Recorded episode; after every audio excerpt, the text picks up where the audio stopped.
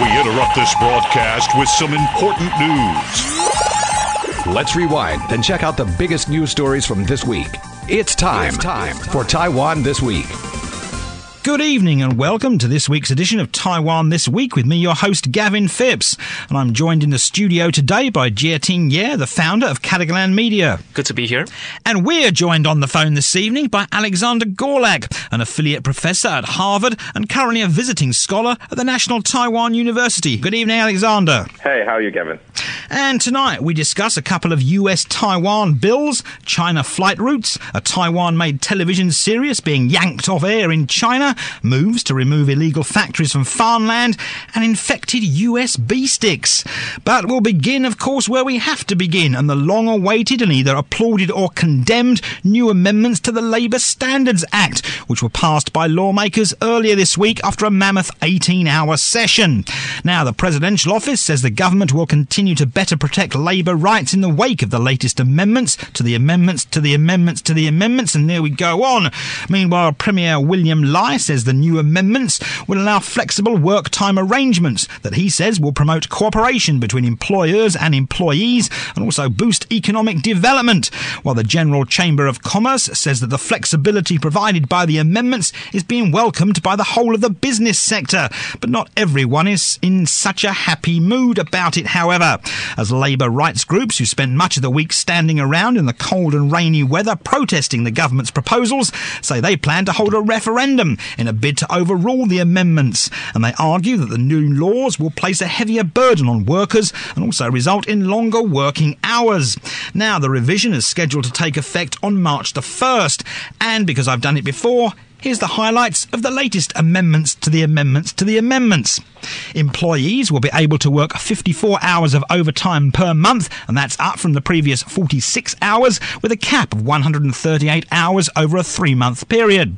Employees can work 12 days in a row if employers and employees agree, and the mandatory break between shifts has been cut from 11 hours to 8.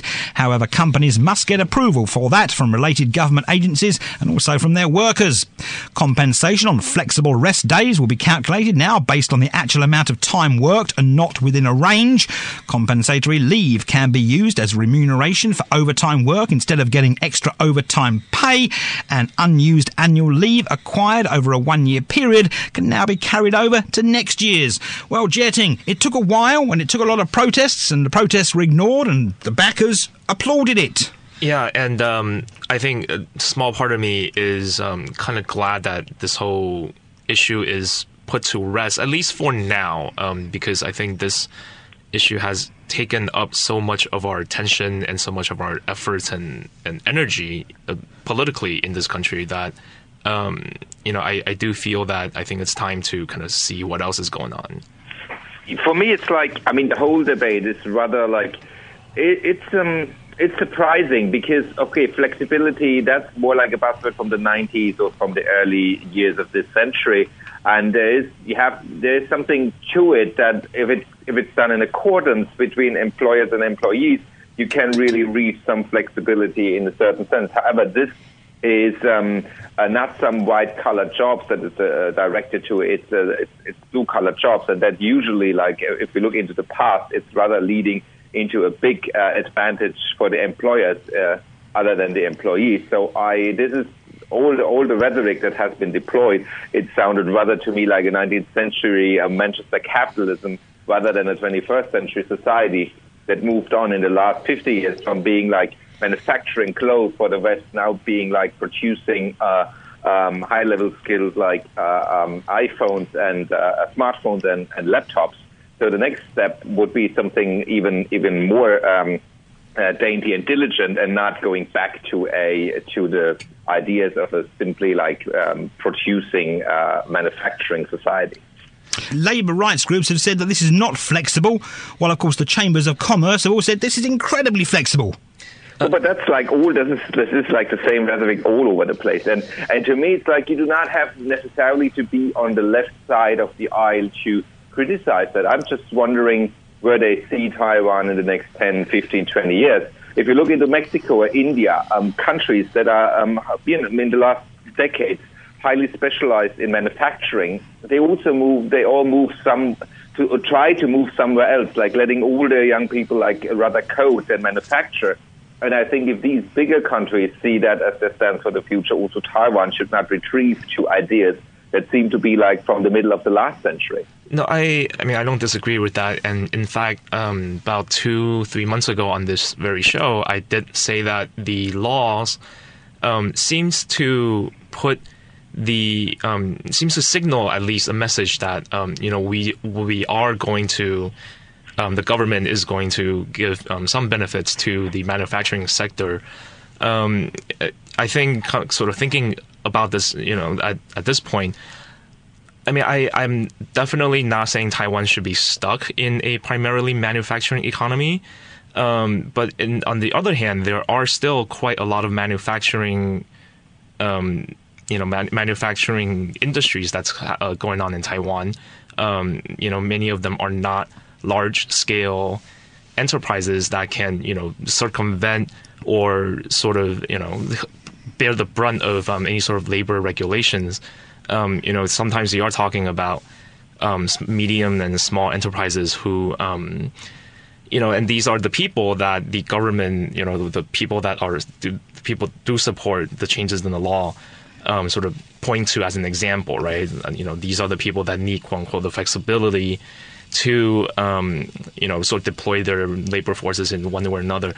You know, I, I think I think at this point there's um, I, I, don't want to obviously rehash the arguments pro and con for this law um, because I'm pretty sure Gavin has done this pretty much every week.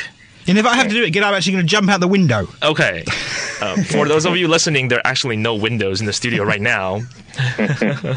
um, but I, I think I think the the the way I kind of see how this all kind of unfolded towards the very end is that um, you know the these sort of labor regulations, um, this particular set of changes, um, to me, it's a it's more of a it's a question of degree, right? It's a question of calibration. I mean, you can argue that, you know, it, it's pro. It, it, gives employers and you know the um, it, it, gives employers more power than you know than we want, or it gives labor you know not enough protection.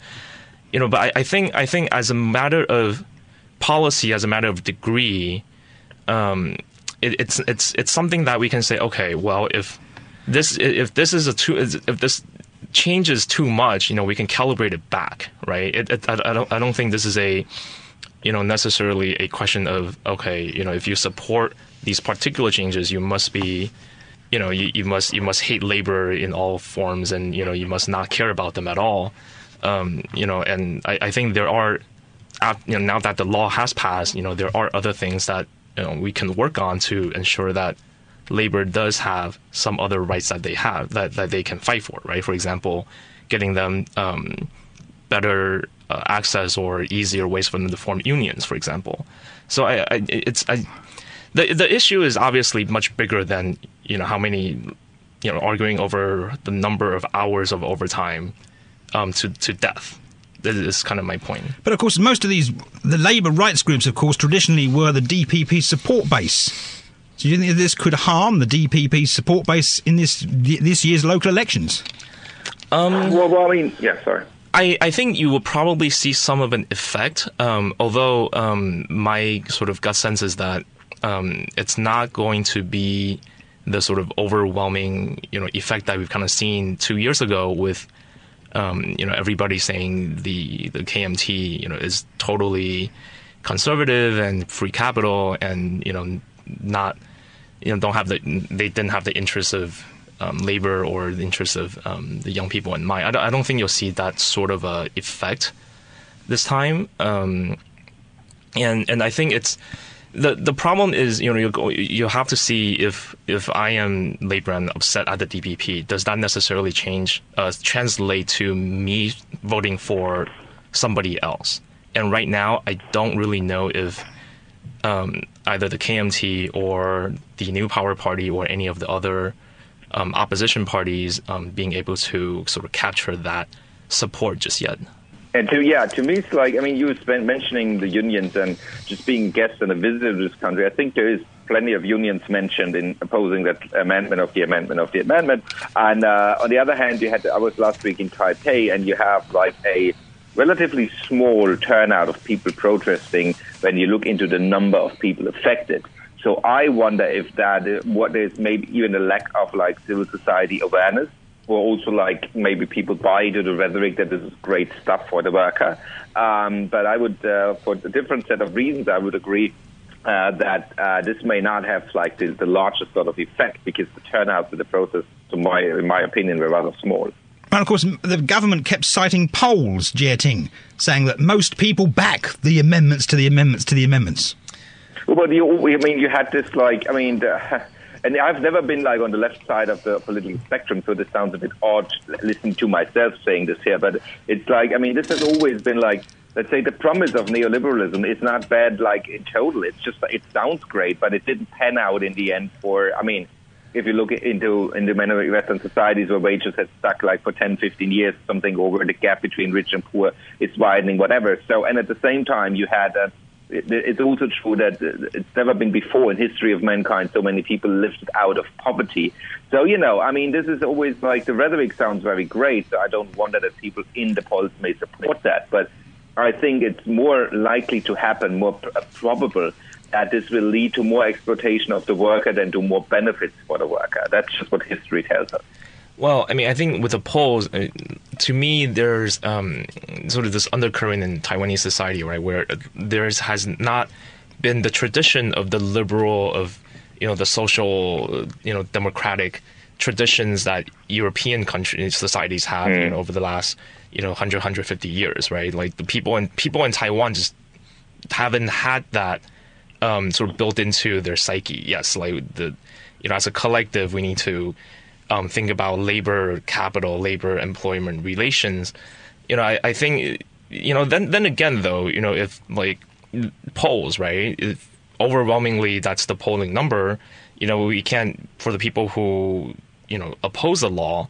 I mean, I think it's um, not. I think it's it'll be irresponsible to just say, well, okay, I don't believe those numbers right? I mean, at the oh end no, of, I would always say they are right. I'm just Right. saying like that it shows like a lack of awareness, maybe, or so. Also, Well- like try it out. Maybe this is like maybe Taiwan is like paradise, and it's like just the opposite than just like the indications from other similar cases. Right, So that would be and- awesome too. I and mean, I mean, I don't. I, at this point, I don't. You know, yes, like maybe people are not as aware. Um, you know, but I, I think, you know, then then it's not to say, well, you know, then we shouldn't do this law because people aren't. You know, essentially, if we take that, you know, as far as it could go, basically, we're saying, well, people just don't know what they're talking about, but we know because we're, you know, more informed or we are you know, we know better, and therefore the law shouldn't be passed, even though you know polls suggest that you know the, the majority of the people do support them, and you know ultimately the party that wants to push this policy forward does have majority in the legislature, and they do control the executive, and so you know I think I think I think for people who are against these set of changes, I think it's time to say, okay, you know what, you won. This time around, um, you know, it's it's a time for us to fight the next set of battles. And there we'll leave it because we'll have to move on. We will fight our next battles now, and hopefully not talk about the labour laws again for several. Let's just put it. Put, let's just put it to months. Let's be not be that optimistic that we won't get away from it. Anyway, we'll talk now about the Mainland Affairs Council, the Civil Aeronautics Administration, and the Presidential Office this week. We're calling on China, all of three of them, to hold immediate talks on new flight routes. Now, China reneged on a 2015 cross-strait agreement and unilaterally activated four new aviation routes close to the median line of the Taiwan Strait. And needless to say, that didn't sit too well here in Taipei. Now, the routes are a northbound path on the M503 route and three east-west extension routes called the W121, the W122, and the W123. Now, the M503 route at its nearest point is only 7.8 kilometres from the centre line of the Taiwan Strait. It's also close to the Taipei Flight Information Region, while the W122 and the W123 routes are close to Matsu and Jinmen. Now, the move has sparked concerns about potential intrusions into domestic flight routes to and from Matsu and Jinmen, and the government has reported its concern to the International Civil Aviation Organization. But of course, the ICAO has yet to respond, and there's continuing speculation that the global aviation body will be reluctant to do so because it might not want to get involved in a dispute as Taiwan is not a member. Now, the United States has voiced its concern about China's activation of the flight routes, with one senior policy advisor to the Secretary of State Rex Tillerson saying that Washington opposes any one sided actions that alter the cross strait status quo. So, Jieting, these flight routes, trouble or slightly, maybe not as much trouble as people are concerned about at the moment? I mean, I, from what I've heard, sort of anecdotally, people are opposed to them. You know, I've heard somebody say, "Well, because you can have a flight flying on these routes, and then you know, certain t- all of a sudden take a sharp turn, and turns out to not be a civilian aircraft, but you know, loaded with weapons." And you know, I, I, think I think we're a lot of times we're kind of thinking in these um, you know sort of extreme situations or situations where yes, it is possible for that to happen, but what are the the probabilities of you know something like that happening? To me, I think the more serious issue here is the um, is China unilaterally doing these things, um, reneging on a cross straits agreement, right? And so, on the one hand, um, you know, this is the time for Taiwan to say, hey, you know, the past the previous administration said, you know, good relations with Beijing, we can sign all these agreements, we can set up, you know, we, we can sort of outline and define the way we interact and coexist peacefully under the, the status quo. And apparently, of course, you know, surprise, surprise, China, after a few years, said, you know what, yeah, no, we're just gonna do whatever what we what we were gonna do. We're just gonna do whatever we want and um, I think it's this is a chance for Taiwan to either show that you know we do have some sort of a backbone. We are going to fight this some way, and to you know, and the opportunity to show the rest of the world that you know Taiwan is not the troublemaker that um, you know it gets labeled so often in the in in the past uh, several decades. Alexander.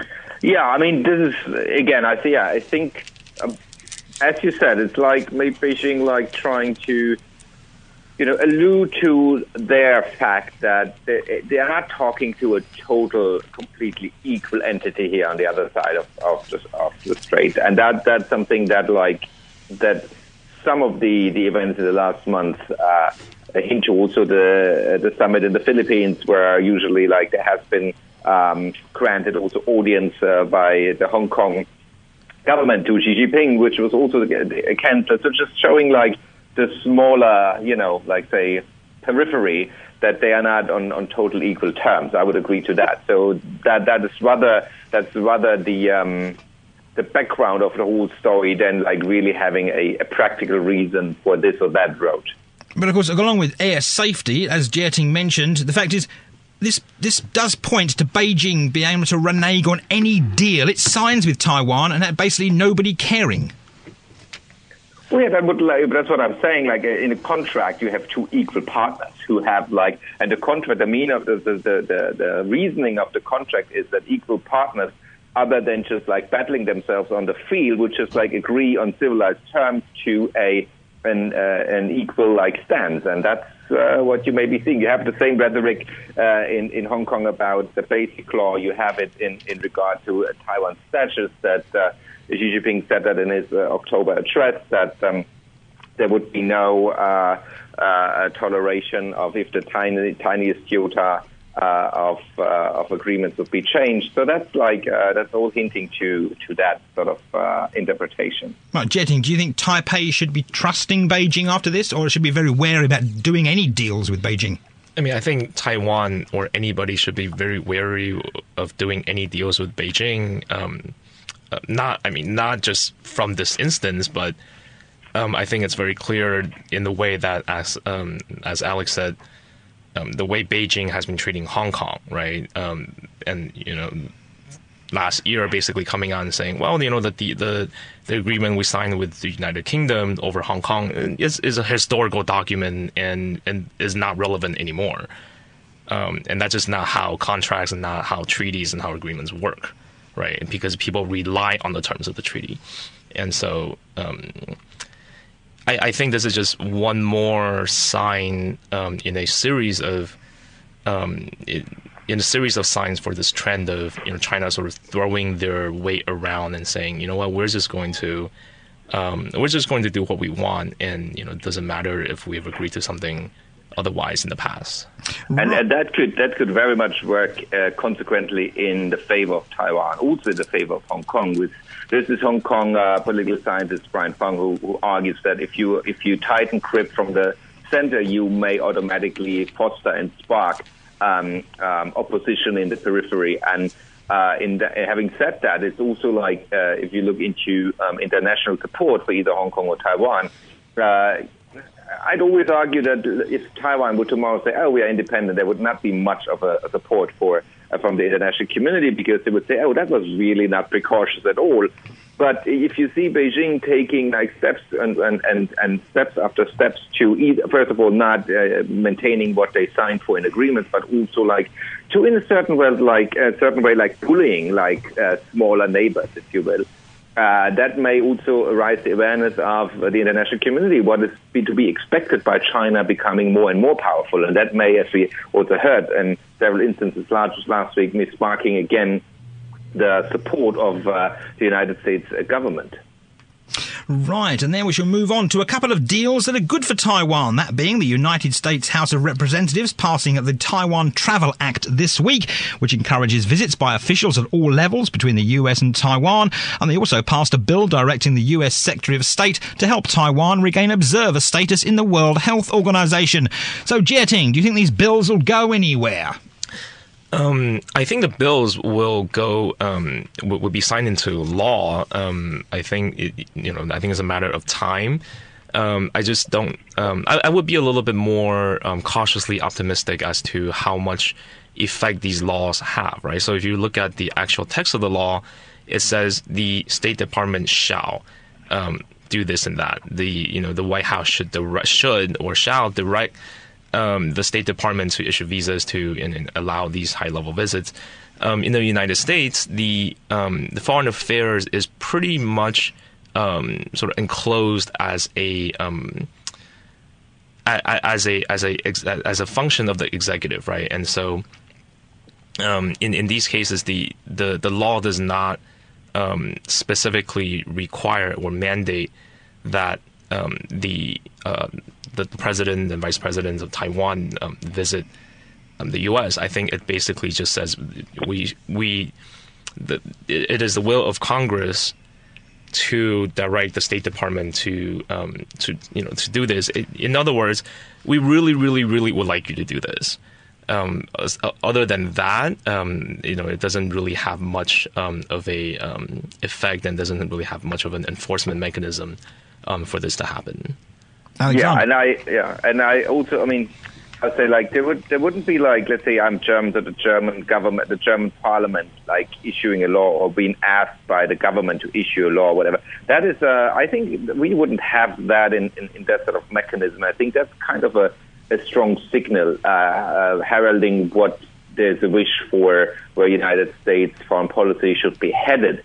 Uh, and uh, it's maybe also like it's in the nuances that like this may hint to um, either the United States su- supporting the idea of this um, the one China uh, policy, yet while you grant uh, high level access of members of other of, of Taiwanese government, that should also I mean this is me like interpreting, but that could also like mean to just say look we we realize Taiwan is something special at least. So, and that should also then be where I'm sure Beijing is a bit worried about this uh, happening altogether. And I think that's, uh, that's these are the tiny baby steps where you, after a while, a period of time, you see a shift in in in geopolitical um, uh, um, circumstances. Yeah, and I, I think you know at, at, this point, the law has passed the House, right? So it still has to it has still has to clear the hurdle of the Senate, um, and then you know, if there's a difference in both versions, then they will have to hash out those versions. So it's not. Um, there's still a sub, uh, there's still a number of hurdles that it has to pass through. Um, but I, I, do think it's a very good sign that it passed unanimously in the House. I, g- g- given how much controversy there is, you know, going on, and how much, uh, you know, shall we say, bipartisanship, um, you know, we're seeing in uh, U.S. Congress, I think it's it's a good sign that the Taiwan issue. Um, at least still remains um, something that both the Republicans and the, the Democrats um, can find some sort of bill that they can sign on to. Right, and we have to take a short break now, but we will right back after these important messages.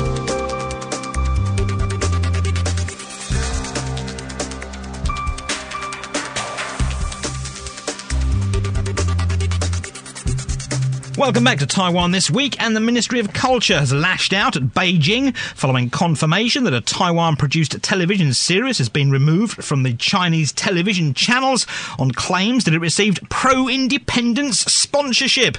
Now, My Dear Boy, as the show is called, is produced by television and film producer Ruby Lin, and it was pulled after Chinese netizens complained that the series received 20 million NT in financial subsidies from the, well, the Ministry of Culture here in Taiwan. Now, the social media users in China reportedly went on to make the rather lofty claim that allowing the program to air in China will be tantamount to fully supporting Taiwan independence. And the television show was in fact pulled from the schedule after just two episodes. Now, the Ministry of Culture says that financial support went to Gala Television, the company that produced the show, as part of a government subsidy to help boost production of local television dramas. Because, of course, here in Taiwan, people are watching a lot of Korean and Chinese dramas. So, Jieting, the government giving money to TV programs, not a problem. But Beijing, or rather the Chinese computer users' reaction to this, problem or no problem? Oh, I think it's definitely a problem. Again, I think this is a trend that we've been seeing. Um, you know, sort of increase in tenure in the last um, year or two years, right? So you have, um, basically, you have this promise to um, from China to the outside world. When I'm saying China, we're saying, uh, we're, I'm, I'm, saying um, representatives of China towards the outside world, kind of representing that yes, China, the the biggest draw for China is its massive market, right? And so we're saying Korean f- uh, firms, you know, Korean um, entertainment, um, you know, Japanese electronics makers, you know, U.S. Um, films, you know, everybody wants a slice of the Chinese market right? And so China, th- that's sort of the negotiating leverage that China's you know been using. Um, that's the core advantage that China has. Now, um, I, I, think it's come kind of come, come, time for them to kind of test this out.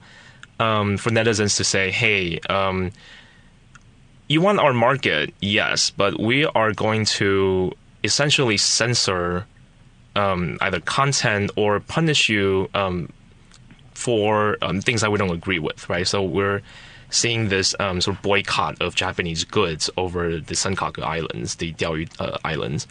Um, we're seeing these um, boycotts of Japanese, uh, Korean music, Korean drama over um, THAAD. When uh, when Seoul agreed to um, uh, uh, uh, when when I think it was Lotte, the yeah, the Korean, yeah, the Korean department store. The department department store, which um, you know, I think they, they leased land to um, to build missile uh, defense, and in, you know, I, I, think we've had these um, situations where netizens in, in, in China basically complained about um, you know certain celebrities or certain entertainers. Um, I think two years ago we all remember what happened to um, Zhou Ziyu from uh, the Korean pop group Twice, right? And so I think the the netizens kind of feel more empowered these days to say, okay, we, we, we do have this market, but we can organize and and kind of you know use this market leverage to you know steer people um, kind of the way we want. And and I think I think it's time for people um, on the doing business China to kind of rec- to to have a reckoning and say, okay, is this the kind of market that we want to then depend our have our business model depend on. Because of course, Jesse, who are these netizens in China? I mean, are they regular people? Are they people that maybe have been told or advised to take to their computers and complain about things? Right. I mean, we don't have, um, you know, we don't have hard evidence, but I think it's a, sort of an open secret that um, uh, there's people online that are, are, organized and you know even paid by um, authorities to um, steer the uh, internet conversations one way or another. And uh, yeah, and I yeah, and I exactly, and I think this is leads back to like government involvement, and then also this leads back to what we had earlier about contracts. I'm quite sure when you when you buy a television series, you may have a contract uh, about that. And so, if you just like down uh, decide to shut down um, a TV program, you must also do that on legal grounds and not because somebody in the internet said so. So there, there all this, this like the same kind of thing, and it leads to I remember that when I was young, and I'm still sure that exists in France. They had like a certain measurement about like songs in French language and in foreign language. So there is like there you find cultural protectivity like in many parts of the world for for a variety of reasons, and you also see that uh, in in in China coming about. But on the other hand, like they say, well, Taiwan is a part of, of of China and is a part of our culture and and and somehow inherent to our culture. So that wouldn't make any sense to block that program uh, on on such uh, cultural premises. So again, it's back to there must be a contract about the, the conditions under which this program is aired. And if this contract was not violated, then there's also no legal ground to to to uh, cancel the program. But I mean, a rather lofty claim, Jieting. It's tantamount to supporting Taiwan independence because it received funding from the government. Well, that's something again. What I'm saying, like if it's not stated in the, I mean, I don't know. Like these uh, in free societies, or like let's say if you go to Germany or America, or whatever, you you get a variety of funding for a new movie, and this is partly private, partly government. Because if you shoot like a movie in the city of Frankfurt, there is like an, an, a movie office, as I want to say, they give you money for like showing a few scenes of the city to spark tourism.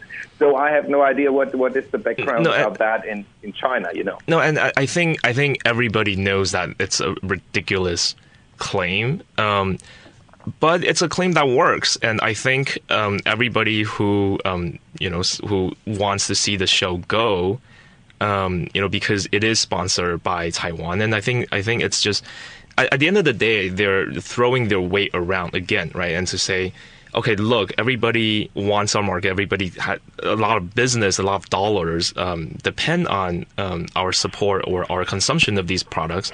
And you know, be, just because we don't like the fact that it's from Taiwan, or we don't like the fact that the government sponsored it, um, and we don't like whoever we don't like the party that's in power in the government in Taiwan right now, yes, we can just make something up and say, you know, do these, say these ridiculous claims. And, you know, as long as people buy into them and as long as people say, okay, you know, like, I don't, I don't know about you, but I believe it, right? As long as people are willing to say that, they can, they can throw their weight around. And, you know, I think, um, you know, there's, uh, this goes back right. to the argument of believing things you read on the internet, of course. And of course, China is not the only country with that problem. Oh, right. Um, well, okay, I won't get into that right now. no, we'll move on. We'll move on somewhere else before we insult an entire country. Anyway, illegal factories on farmland made the news this week, and the government has said that the factories set up on farmland after May the 20th of 2016 will be demolished or must be moved to industrial zones. Now, there had been talk the government could be set to legalise such factories, but Deputy Interior Minister Hua Jing-chun this week dismissed such speculation when he laid out the government's new farm farming policy. And he said that 17 illegal factories are slated to be torn down by March, and another 10 of the factories will be demolished after May.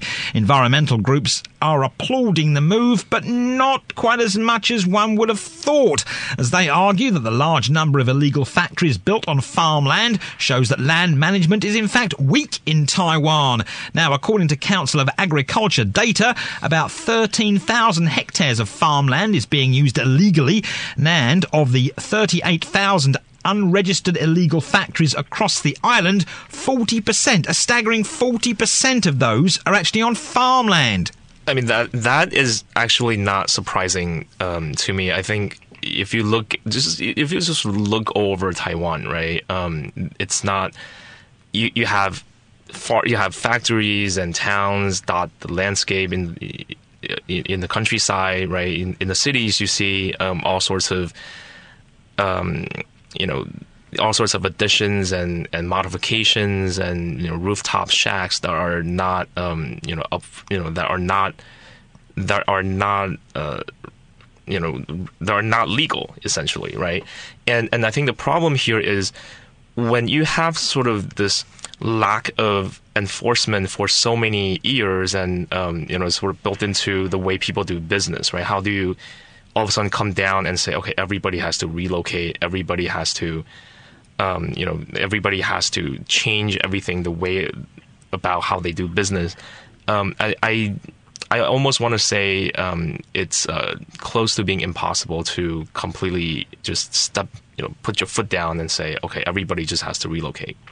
Well, I, I, I'm too new to the country to really get like the deeper um, meanings and layers layers of that. Uh, my what, what I heard is like what I read is about is also about pollution, air pollution. I guess that's especially in the west of the country like a big issue. So whatever you can do to um, minimize um, air pollution. Uh, uh, from from areas that are already polluted, uh, that should be, to my in my opinion, a good step. I mean, Jieting, do you see the government actually demolishing all these factories, or do this issue will continue for many years? Uh, I think this issue will um, definitely continue for many years down the line, and you know, I think he, all of these issues, you know, I, I think would be worth our time to kind of think about together, right? So we have the labor issues, and we're talking about. Um, we're talking about transitioning our economy and our manufacturing sector to something that's more you know higher value, that's more um, you know technologically advanced, and, and you know I, I, think all of these things are sort of happening at once, but um, it is really getting to the root and the core of how people do business and how and how people sort of interact with each other, right? And the sort of expectations in society of you know how, what the, what the costs are of doing certain things, and I think. Um, changing those things overnight is not going to happen. And, you know, I think it, it takes a lot of, um, you know, it takes a lot of time for people to kind of come around to the fact that, okay, maybe, you know, it's not appropriate to say, hey, you know, my uncle or my aunt has a piece of land in the South. Hey, you want to put together, you know, a quick, you know, bicycle, you know, re, you know, like manufacturing shop in the in, in a shack on, on you know on my uncle's land. You know, I think that's the way it's been done in the past, and you know, I think it's going to take some time for people to.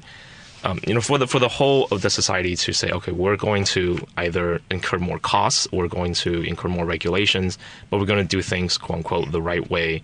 Um, we're going to do things quote unquote a different way from now on. So you know, I think it does take a lot of time for that um, change of mentality and the change of expectations to change. It reminds me a bit like of uh, of Turkey when Turkey was uh, still worth mentioning. I mean, as a democratic country.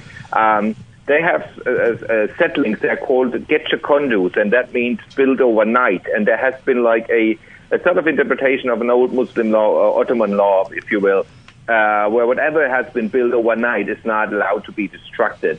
And the, the Turkish government had had a huge battle, like in cities like Istanbul, where people would just build a house overnight, whereas they were like, um, however, not safe when it came to earthquakes and whatnot. So there has been a, a, a struggle between the government and, let's say, local customs. And what I hear is like also kind of a, a local custom, how you how you used to do things in the past, but they are not entirely safe, and they also may not uh, contribute to benefit for all. So that reminds me, like uh, the debate reminds me a bit about the debate back then in Turkey.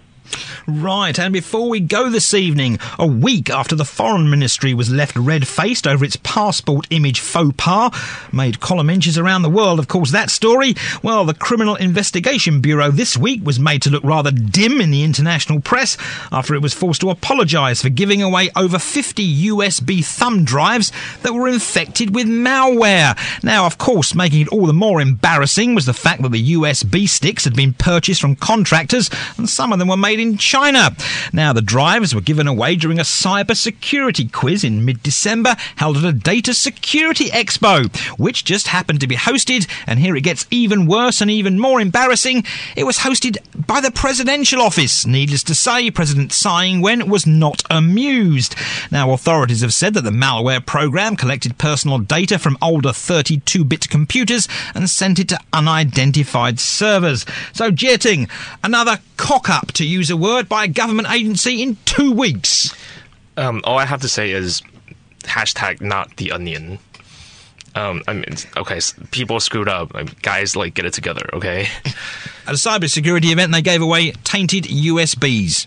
Alexander. Well, I mean, it's just like it's a bit like the irony of the story that I think makes it to the headlines that it happened at the cybersecurity conference, and that that handout was uh, delivered by an entity that should be like very much aware of the dangers of malware. So that that makes it like a fun headline, I guess. But I mean, yeah, I, think it's just like okay, now everybody got the point and uh, move on. Jieting, the Criminal Investigation Bureau. Do you think they're moving on or do you think they're being rather careful at the pace they move on? Um, I think I think they should move on, and then, you know, I think I think the peop- we as the the public does you know deserve to know okay just what happened, right? Um, I think um, it wouldn't hurt to have an investigation into as you know as to who and where things have gone wrong. Um, you know, and and I think it. This is the thing, right? It, people say trust is hard to build but easy to destroy, right? And you know, this is the time. This is a time when there's all of these major reforms um, that are coming up, right? As, as we've been talking about all evening, um, these reforms that hit to the core of how people do business and um, sort of relate to each other in this country. And you know, the government is asking us to trust. You know, oh yes, we will protect. We will protect um, the leverage that labor has uh, with um, their employers in these um, negotiations that we put in, put in. Well, okay. Um, then you pull something like this, where you're giving out viruses at a anti, you know, at a at a cybersecurity event. Mm, yeah, I think you know there's a lot of work to do. Yes, and there is a lot of work to do, but we can't do it now because that was it for this week's show here on Taiwan This Week. And I've been joined today in the studio by Jieting Ye Good night, everybody. and Alexander Görlach on the phone from Kaohsiung. Good night, everyone. And thanks for tuning in to this week's edition of Taiwan This Week here on ICRT with me, Gavin Phipps. And don't forget to check out Taiwan This Week podcasts on iTunes and Android podcast apps where you can get access to all our previous shows. Tune in again next Friday evening at 8:30 for another informative look at the top stories of the week with Taiwan this week. And don't forget to also check out our podcast on our website icrt.com.tw. Now keep it here for more music and news only on ICRT FM 100.